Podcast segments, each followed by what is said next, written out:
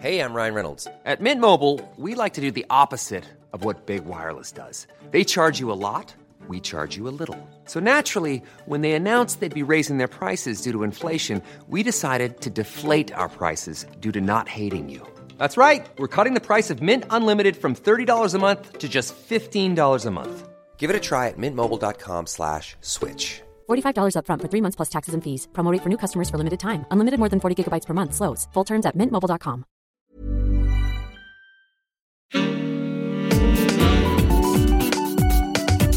Queer as Berlin. Der Schwule Hauptstadt-Podcast mit Michael Mayer. Die Griesmühle ist, würde schon fast sagen, europaweit, wenn nicht sogar international bekannt. Die Leute kommen extra teilweise wegen bestimmten DJs hierher. Plus halt, wir haben extrem viele Stammgäste, die hier in Neukölln leben, Kreuzberg in der Nähe. Es gibt ein Clubsterben. Wir haben jetzt in den letzten zehn Jahren ungefähr 100 Clubs in der Stadt verloren. Aber äh, wir sehen natürlich auch durch eine wachsende und immer teurer werdende Stadt auch ein qualitatives Clubsterben. Weil Clubs, die früher in Mitte experimentierfreudig waren, die müssen heute Champagner verkaufen und äh, die Charts hoch und runter spielen, um Geld zu verdienen. Natürlich bräuchte man eigentlich sowas wie eine äh, Gewerbemietenregulierung, die stärker ist.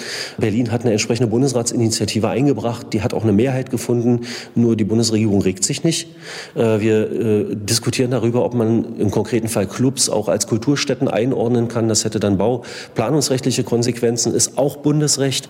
Ja, wie ihr hört, sind wir schon mittendrin im Thema. Es geht heute um die Situation der Clubs in Berlin, auch um die Griesmühle, aber nicht nur. Und wir haben eben gehört, Ivan, einen Türsteher der Griesmühle, der sich zu dem Club äußert, Lutz Leixenring, den Sprecher der Clubkommission und natürlich Kultursenator Klaus Lederer, der einen Blick auf die Situation der Clubs hat. Und darum soll es heute also gehen in der heutigen Folge von Queers Berlin. Ich freue mich sehr, dass Marcel Weber da ist. Hallo Marcel. Hallo. Du bist Geschäftsführer des Schwutz und, glaube ich, auch im Vorstand der Clubkommission. Das ist richtig. Ähm, lass uns mal am Anfang erstmal über die Griesmühle sprechen, weil so viel in den letzten Wochen darüber berichtet wurde. Also es gab ja Petitionen, es gab ja eine Demonstration vom Rathaus Neukölln. Also es hat ja unglaublich viel auch so Medienberichterstattung gegeben. So die, sogar die New York Times hat über die Clu Situation der Clubs berichtet in Berlin.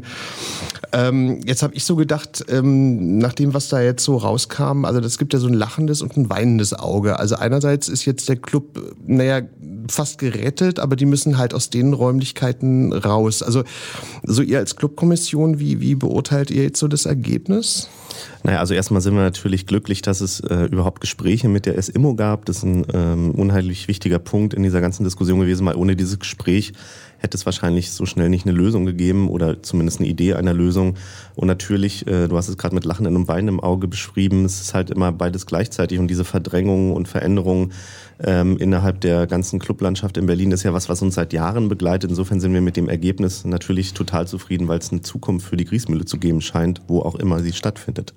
Aber äh, wenn wir jetzt mal dem Thema jetzt mal bleiben, ich meine, das ist ja schon auch so ein bisschen unsicher, ne? Weil ich habe nur gehört, okay, jetzt hat man offenbar da so ein paar Räumlichkeiten ähm, da irgendwie ins Auge gefasst und dann hat der Besitzer von dem Areal Neukölln gesagt, okay, er kann sich eine Zukunft, also einen Club auf dem Gelände auch weiterhin vorstellen. Aber das klang für mich jetzt alles immer so nach Konjunktiv könnte, hätte, würde, sollte. So, wie Klar. siehst du das? Also natürlich wird der Eigentümer jetzt nicht sagen sofort, ja, ich habe es verstanden, wir machen jetzt hier einen Clubstandort, weil wir das so geil finden. Was allerdings passiert ist in dem Gespräch, und da habe ich mit unserem Vorsitzenden, unserem zweiten Vorsitzenden Sascha Disselkamp, der auch vom Sage äh, ist, was ja auch gerade ein sehr bedrohter Standort ist, mit dem KitKat dort drin ähm, gesprochen. Und der hat auf jeden Fall schon gemerkt, dass die Leute in ihrem Kopf irgendwas Klick gemacht haben muss, so dass sie jetzt ernsthaft darüber nachdenken, das in ihre Planung zu berücksichtigen. Ob das jetzt dann die BetreiberInnen der Griesmühle, Griesmühle am Ende sind oder nicht, das werden wir sehen, wenn es soweit ist. Und ich kann schon verstehen, dass sie sich jetzt nicht so weit aus dem Fenster lehnen wollen. Allerdings ist ein Prozess begonnen, äh, in dem alle die Möglichkeit haben, sich einzubringen. Wobei, du deutest das jetzt so an, meinst du eigentlich, dass das auch jetzt passiert ist, weil es diese ganzen Demonstrationen und Petitionen und so weiter gegeben hat? Oder also hat das der Betreiber sich da Also natürlich ist die Idee, Öffentlichkeit für ein sehr prekäres Thema zu schaffen, äh, sicherlich nicht einfach aus der Laune heraus äh, passiert, sondern weil man auf die Situation, die ja für die Griesmühle sehr prekär jetzt zum Ende wurde, ähm, Aufmerksamkeit generieren wollte und es auch gemacht hat.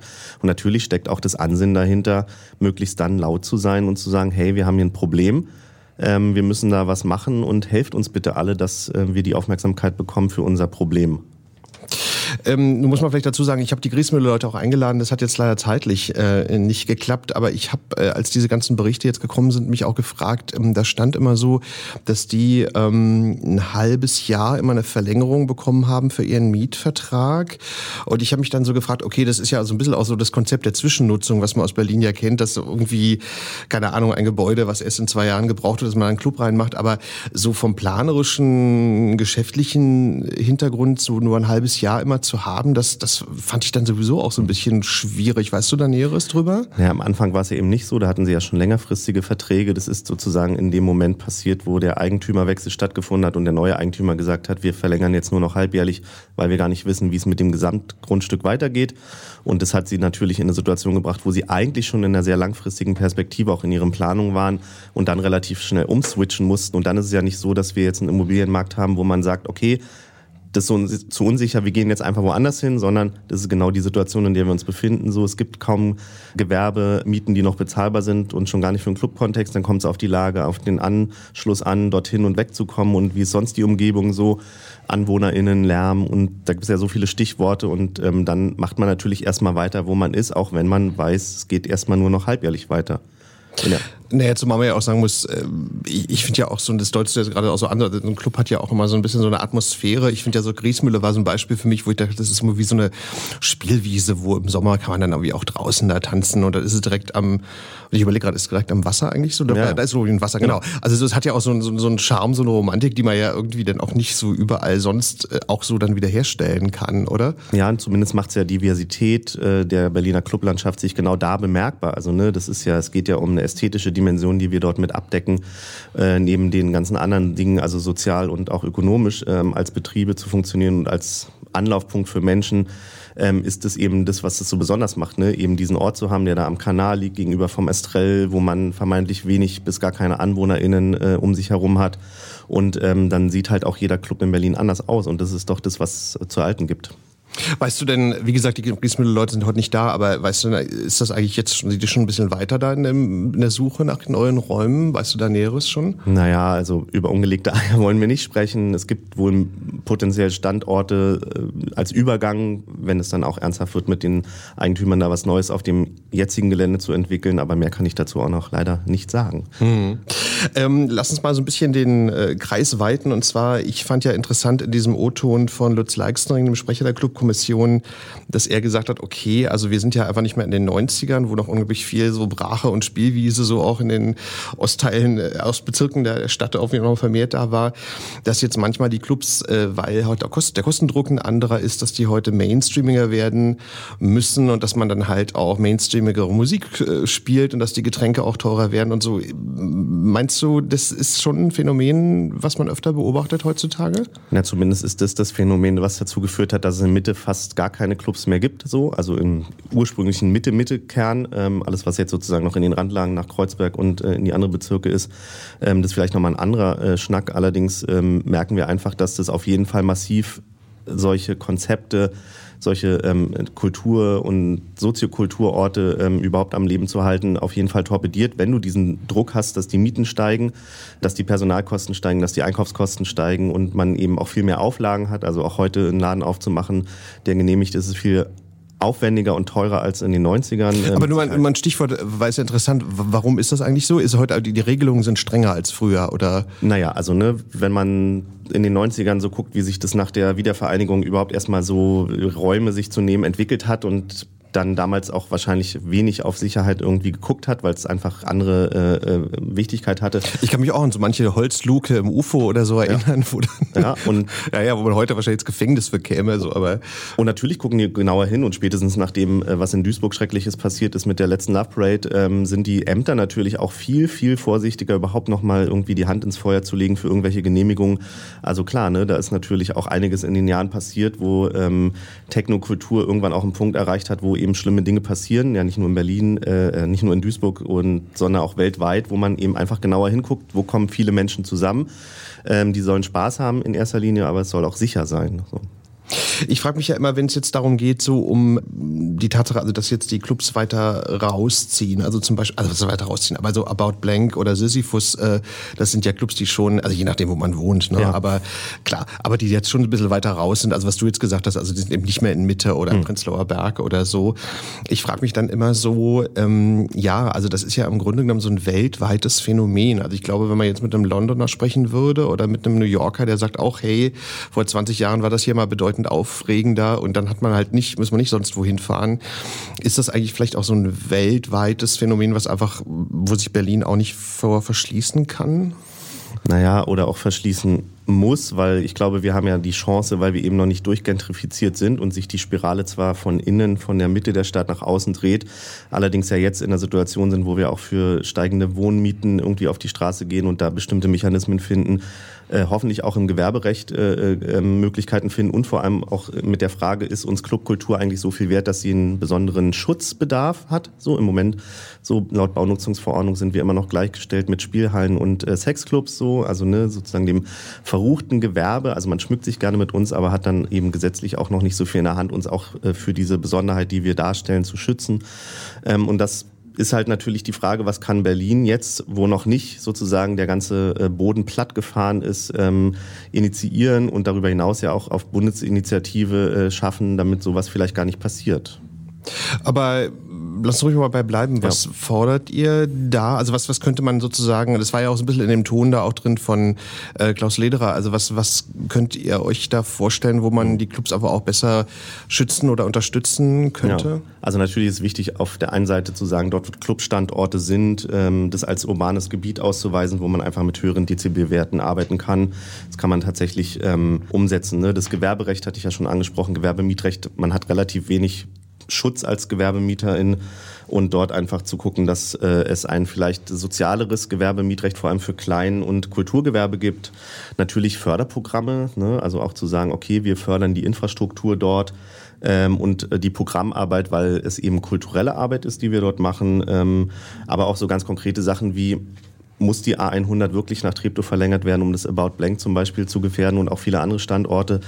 Oder ähm, kann man das auch sein lassen, was natürlich das Schönste für alle wäre und wenn es sein muss, so, weil wir äh, immer noch auf den äh, motorisierten Autoverkehr Wert legen äh, in der Zukunft, dann Ersatzflächen zu stellen, dass die Clubs einfach von vornherein wissen, sie können an anderer Stelle weitermachen und natürlich das Rücksichtnahmegebot für alles, was neu gebaut wird. Es gibt in London das Agent of Change Prinzip, sozusagen, dass der, der dorthin kommt, wo bereits was ist, dafür sorgen muss, dass die Leute, die da zum Beispiel in Eigentumswohnungen einziehen, eben diejenigen äh, sind, die dafür sorgen, dass es baulich akustisch irgendwie kein Problem darstellt und nicht der Club dann dafür sorgen muss und natürlich weiter miteinander sprechen. Also runde Tische mit der Immobilienwirtschaft zusammenzukommen, mit der Kulturwirtschaft, die alle unter einen Hut zu bringen und natürlich eben also ganz klar auch das, was wir eben mit unseren Mitgliedern zusammen entwickeln, so Tools. Also wir haben einen Club Kataster, Clubradar, wo einfach klar ist, wir wissen, da sind die Standorte, drumherum gibt's das, es gibt jetzt gerade Bauanträge, wir ziehen uns die Informationen aus den, aus den Bauämtern digital und wissen, oh, da gibt's einen Bauantrag. Das heißt, wir können viel früher als jetzt bei der Griesmit zum Beispiel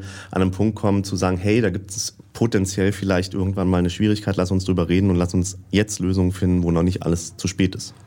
Ist denn das äh, auch so ein typischer Fall, also was du jetzt gesagt hast, also dass ein Club irgendwo aufmacht, also wenn die ganzen Auflagen da erfüllt sind und so weiter, und dann gibt's halt den Ärger mit den Nachbarn, weil sich da eine Situation ändert. Also es hat ja oft mit Lärm zu tun, aber auch mit anderen Dingen da und so.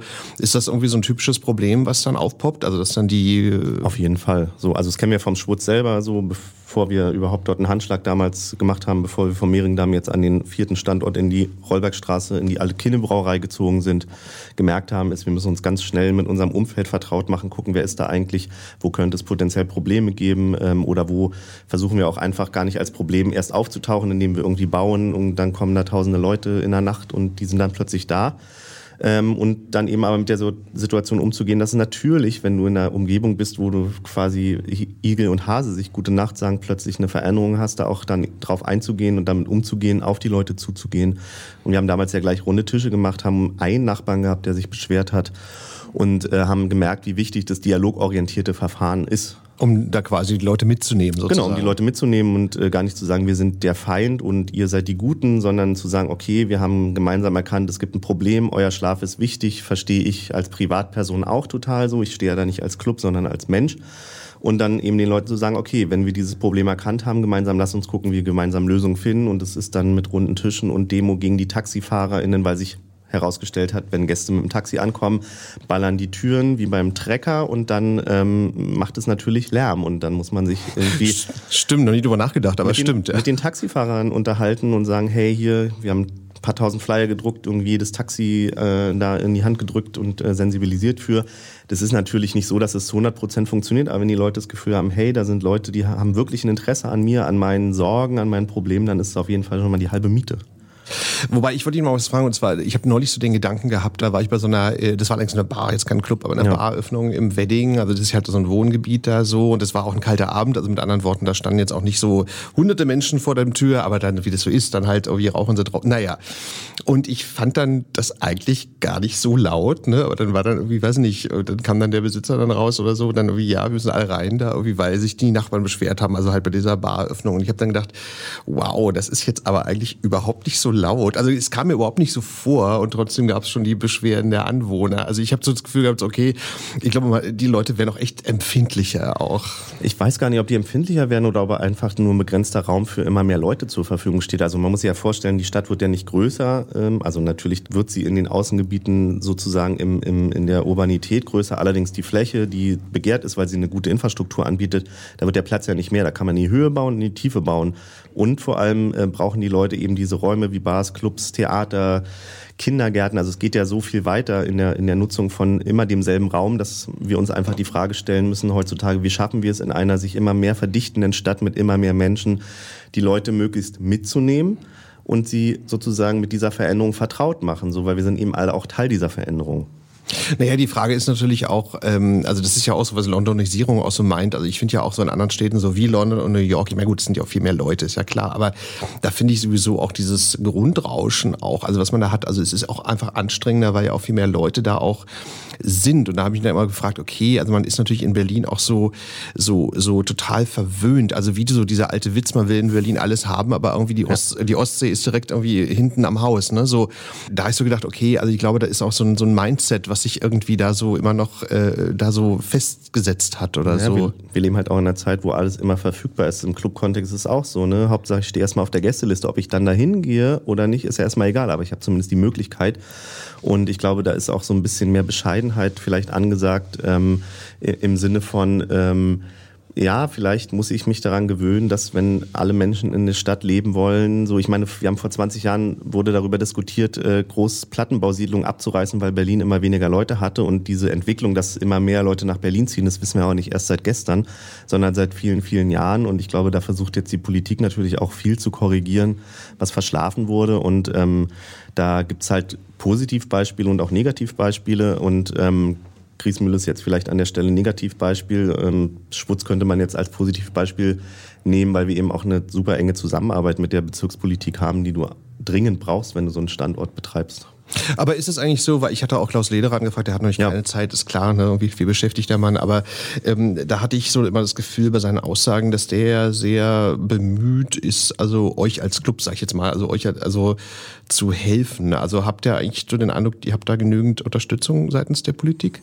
Also wir haben auf jeden Fall eine breite Unterstützung, die auch tatsächlich über alle demokratischen Fraktionen hier in der Stadt geht. Also da, da sind wir natürlich auch in Berlin in so einer Blase, würde ich sagen. Also ich glaube tatsächlich Diskussionen in anderen Städten sehen auch nochmal anders aus.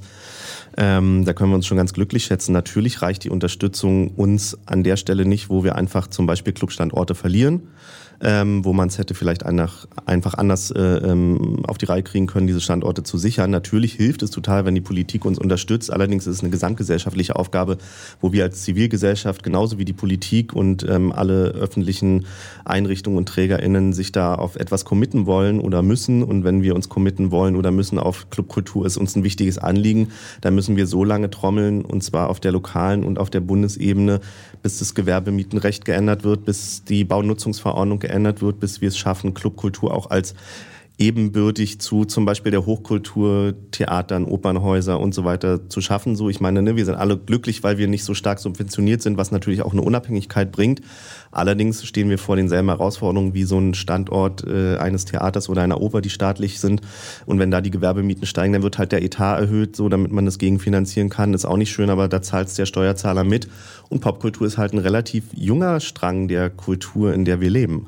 Na, jetzt, wo man mal auch sagen muss, ich finde es ja auch immer so interessant, wenn man irgendwie, keine Ahnung, manchmal hat man ja sowas in der Hand, so ein Berlin-Broschüre oder das EasyJet-Magazin oder was auch immer, irgendwie, dass man da auch immer eindeutig auch mit den Clubs und dem Nachtleben auch so geworben wird. Also das wird ja auch wirklich so vermarktet auch. Also es ist ja nicht ja. irgendwo am Rande, sondern es, es, taucht ja auch immer irgendwo auf, wo ich dann denke, na gut, okay, aber dann müsste man vielleicht da jetzt auch mehr für tun. Also die Clubs tun auf jeden Fall eine ganze Menge dafür und ne, klar, also ne, wir sind auch so ein bisschen zwiegespalten, wenn es um diese Bewerbung unserer Clubs hier in Berlin geht, in solchen Reiseführern zum Beispiel, weil unser Anspruch ist gar nicht, den EasyJet-Tourismus weiter zu fördern, sondern wirklich zu gucken, weswegen kommen die Leute eigentlich her und was macht den Anteil der Clubkultur hier in Berlin aus. So, wir haben ja eine Clubstudie veröffentlicht, äh, in der man noch relativ deutlich nachlesen kann, dass äh, auch die Leute, die aus dem Ausland nach Berlin kommen, wegen der Clubkultur nicht kommen, weil sie irgendwo mal was darüber gelesen haben, sondern weil sie bestimmte MusikerInnen, KünstlerInnen, DJs sehen wollen, die einfach einen, einen, aus einem kuratierten Programm heraus entstehen in den Läden und ähm, dann deswegen herkommen und dass vor allem die Mehrheit der Leute, die in die Clubs geht, hier in Berlin lebt. Also auch das darf man nicht vergessen äh, oder so behaupten, ja, irgendwie die meisten existieren nur wegen des Tourismus. Der ist ein wichtiger Anteil die meisten Leute, äh, für die dieser Freiraum wichtig ist, die leben hier. Naja, ich meinte das jetzt auch gar, gar nicht so. Ich, ich finde nur so interessant, wenn man dann irgendwie, weil ich war im letzten Jahr mal in London und dann haben die Leute da auch alle erzählt, also da haben sie da alles aufgezählt. Gut, das sind die Sexpartys, die da gerne und häufig auftauchen in den äh, Auflistungen und so, aber dass die dann alle so, ja, also dass dieses Clubleben, das stand so ganz weit vorne, so in der, in dem Grund, warum sie dann nach Berlin gekommen sind. Und das fängt dann interessant wird. Okay, also das ist schon einfach ein Teil des. Die Besonderheit, die dabei äh, entstanden ist, ist ja durch vor allem die Wiedervereinigung entstanden, weil da plötzlich ein ganz viel Freiraum entstanden ist, also Freiraum auch in den Köpfen. Und ich glaube, das ist schon was Besonderes in so einer erst geteilten und dann wieder zusammenwachsenden Stadt wie Berlin. Das hast du halt auf der Welt nicht nochmal, wo dieser Freiheitsgedanke einfach so weit vorne steht. Und der steht natürlich auch sehr weit vorne in den Auslebungen von Sexualität, aber auch irgendwie Musikgeschmack oder ähm, eigentlich alles Mögliche oder auch der Freiheit künstlerisch performen zu können in, in unterschiedlichen Spielarten, äh, das steht, glaube ich, in Berlin so weit vorn wie in keiner anderen Stadt. Und das ist, glaube ich, das Besondere, was die Leute so reizt. Ich würde dich gerne mal fragen, wir haben ja vorhin schon kurz darüber gesprochen, aber dieses Phänomen, also weil ich habe das auch manchmal so das Gefühl, dass so ähm, manchmal auch was die Musik angeht, ähm, manchmal sogar auch ein Schwutz, kleine Kritik, aber das manchmal so äh, die Musik doch recht mainstreamig auch ist, wo ich dann manchmal so denke, okay, das hat jetzt vielleicht auch, ähm, naja, also auch wirtschaftliche Gründe, weil wenn das jetzt so eine ganz extreme, oder das ist extrem, aber so eine schräge Musik ist, dann äh, spricht das ja vielleicht möglicherweise auch weniger Leute an. Wie siehst du das? Also erstmal sehe ich das so, dass wir uns natürlich immer über Kritik freuen, äh, an, an aller Stelle, weil es uns einfach hilft, besser zu werden. Da muss man natürlich sagen, kommt dass auch ein DJ an, ist ja klar, logisch. Ne? Nee, das kommt auch aufs kuratierte Programm an und für wen man sozusagen, für welche Community man da sein will. Ne? Da kann man ja sozusagen den Bogen auch wieder für Auswahlkriterien, wer kommt eigentlich in den Club spannen und so. Türpolitik ist ja auch ein heiß diskutiertes Thema, gerade in Berlin.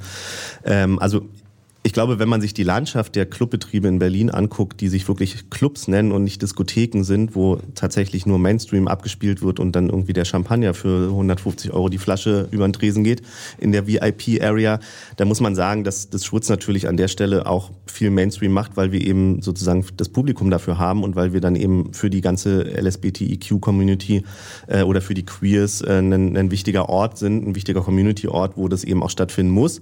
Darüber hinaus aber dann die ganzen Künstlerinnen, PerformerInnen dazukommen. Also wir sind jetzt nicht der klassische Techno-Laden so und davon haben wir aber ganz viele in Berlin und die haben dann eben halt kein Mainstream-Programm, sondern die haben wirklich ein sehr ausdifferenziertes in alle möglichen Richtungen äh, Programm, was auf, auf ähm, elektronischer Musik basiert. So, wir haben jetzt CTM-Festival, fängt jetzt gerade wieder an, geht zwei Wochen, äh, wo auch ein Teil äh, eben im Schwutz stattfindet, wo man sagen muss, also in der Diversität und auch in dieser ähm, in dieser künstlerischen Schaffensfreiheit von Leuten, die sich darüber Gedanken machen, wer spielt eigentlich auf welchem Floor, in welcher Reihenfolge und wen fliegen wir noch so ein von überall auf der Welt, äh, damit die sozusagen ein, ein rundes Ding machen können für die Leute, die Eintritt bezahlen. Das ist schon eine enorme Leistung und das ist dann tatsächlich an manchem Laden so, dass er Mainstream machen muss mehr, aber dann ist die Frage, ist es wirklich ein Club so oder ist es eben auch bestimmten anderen Umständen geschuldet und äh, wird es denen dann noch so lange geben?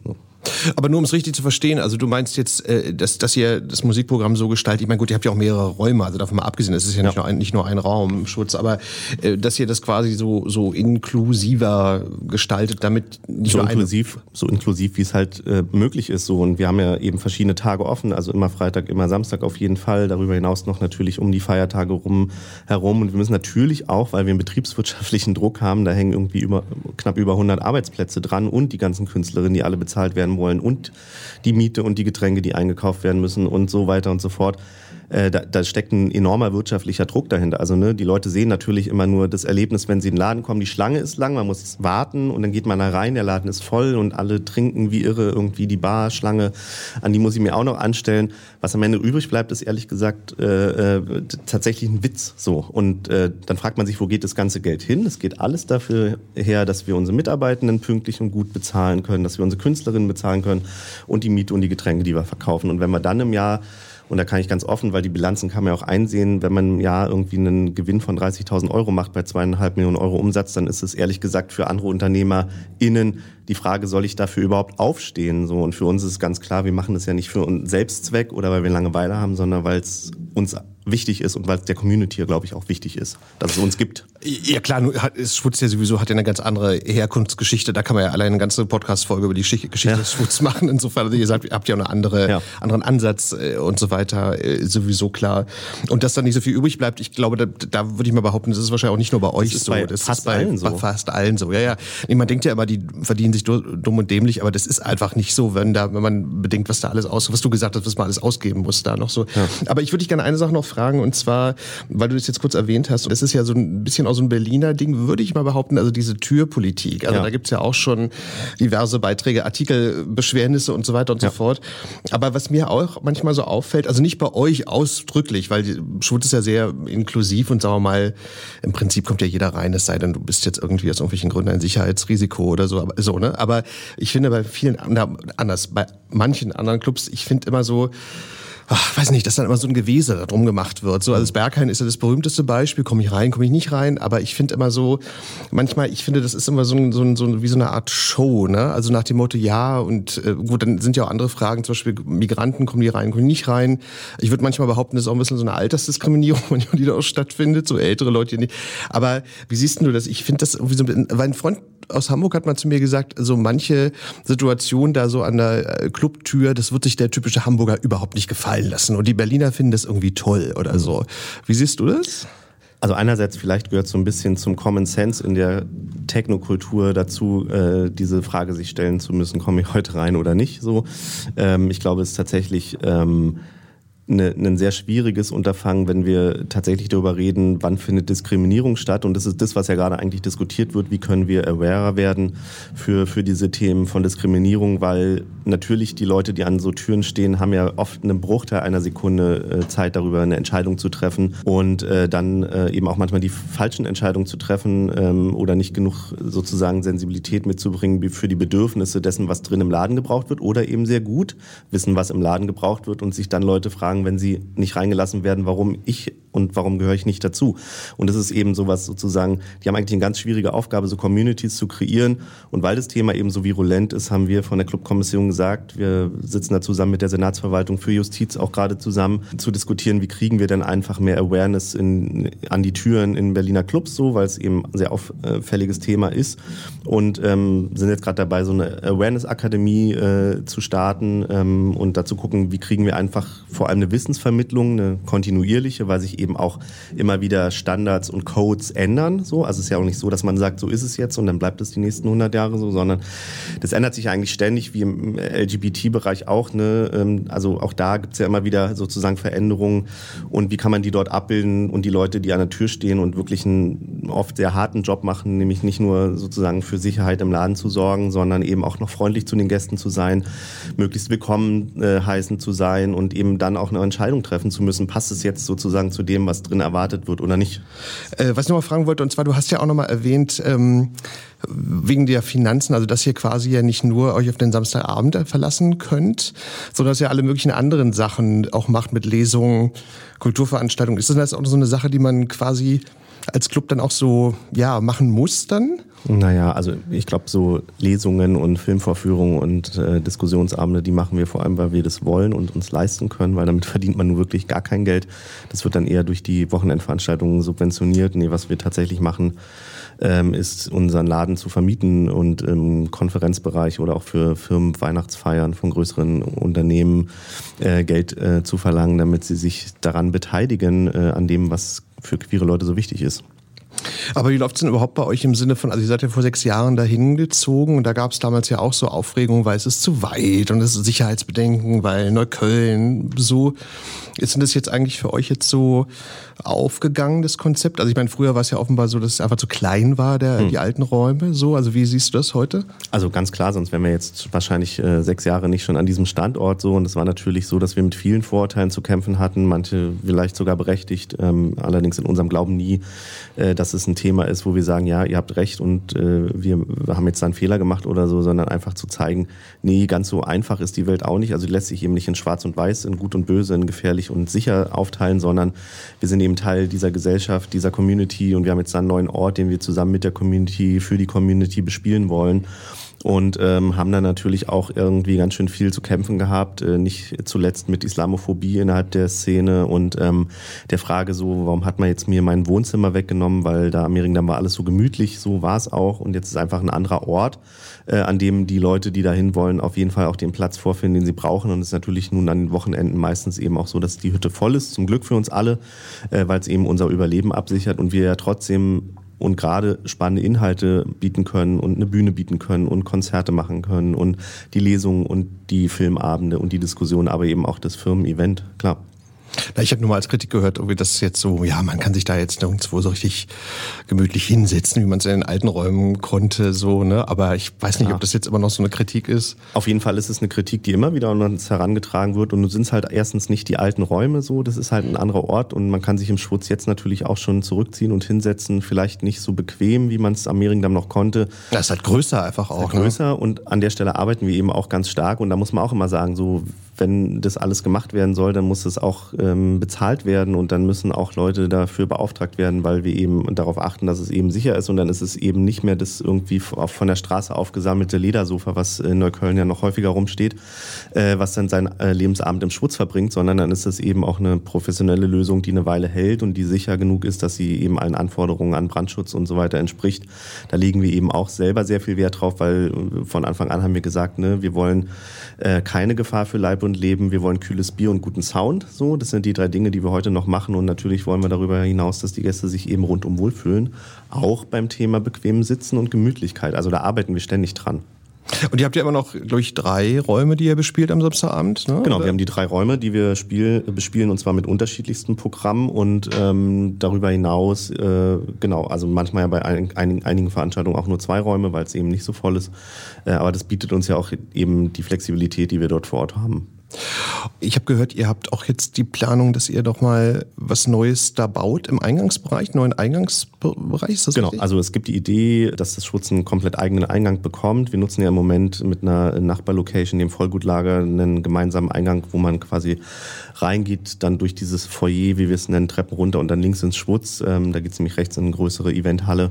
Äh, mit denen arbeiten wir auch super gut und gerne zusammen. Allerdings ist es schon so, dass wir natürlich bestimmte Sachen auch in der Gestaltung dieses Raums nicht machen können, weil es eben für verschiedene Zwecke herhalten muss. Und jetzt gibt es eben die Möglichkeit, äh, im Zuge der nächsten anderthalb, zwei Jahre, sage ich jetzt mal so lose, einen eigenen Eingang zu bekommen, den wir komplett selber gestalten können, wo wir auch nochmal eine verbesserte Situation schaffen, was die Garderobe angeht, die oft kritisiert wird und eben gleichzeitig gucken, wie wir die Räume gemütlicher kriegen.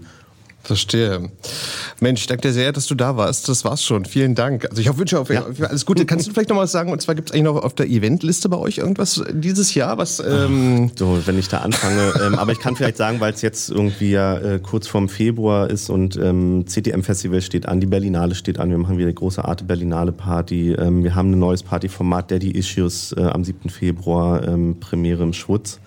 Und äh, darüber hinaus natürlich sowieso ein ganz buntes Programm ähm, und es lohnt sich eigentlich immer ins Schwutz zu kommen. Das kann ich nur bestätigen. Ich war, wie gesagt, schon ein paar Monate nicht mehr bei euch, aber das muss ich mal wieder nachholen. Ja, auf jeden Fall vielen Dank. Euch alles Gute auf jeden Fall und für die Clubszene in Berlin insgesamt auch. Jetzt ist mir noch eingefallen, dass ich eigentlich noch fragen wollte. Ich habe nämlich in der New York Times gelesen, weil dieser Artikel da stand, dass 25 Clubs in Berlin bedroht sind. Das fand ich unglaublich viel. 25 mhm. Clubs. Aber äh, das ist jetzt vielleicht nochmal ein eigenes Thema. Das wollen wir am Schluss jetzt nicht nochmal aufmachen, aber es ist eine ganze Menge. Aber gut, es beschreibt die Situation ganz das gut. Das Entscheidende ist, wir sind weiterhin kämpferisch und solidarisch. Ja, genau, das muss man wohl sein, ja. Marcel Weber, danke dir sehr, dass du da warst. Marcel ist Geschäftsführer des Schwutz und im Vorstand der Clubkommission. Und jetzt will ich euch am Schluss noch einen kleinen Hinweis bieten, allerdings nicht fürs Schwutz in dem Fall, sondern fürs BKA-Theater. Denn dort gibt es am 6. März nämlich einen großen Podcast-Abend. Da werde ich auch sein und da ein bisschen was erzählen. Und mit dabei sind eine ganze Reihe von Podcasts und auch queere Podcasts sind dabei. Und das Ganze wird dann so ein, eine Art bunter, ja, Podcast-Abend am 6. März im BKA-Theater Mehringdamm quasi schräg gegenüber, wo es Schwutz früher war, wenn man so will. Und von da fährt die U7 ja dann später auch ins genau. Schwutz nach Neukölln. Genau. Und jetzt gerade überlege ich, glaube, es ist jetzt irgendwie nicht, ist, ach doch, es ist ein Freitag. Na, Freitag macht ihr ja auch was, genau. Dann kann man dann noch zu euch kommen dann, genau. Okay, also das noch als Hinweis. Ähm, danke fürs Zuhören. Tschüss und bis bald. Queer as Berlin. Der Schwule Hauptstadt Podcast mit Michael Mayer.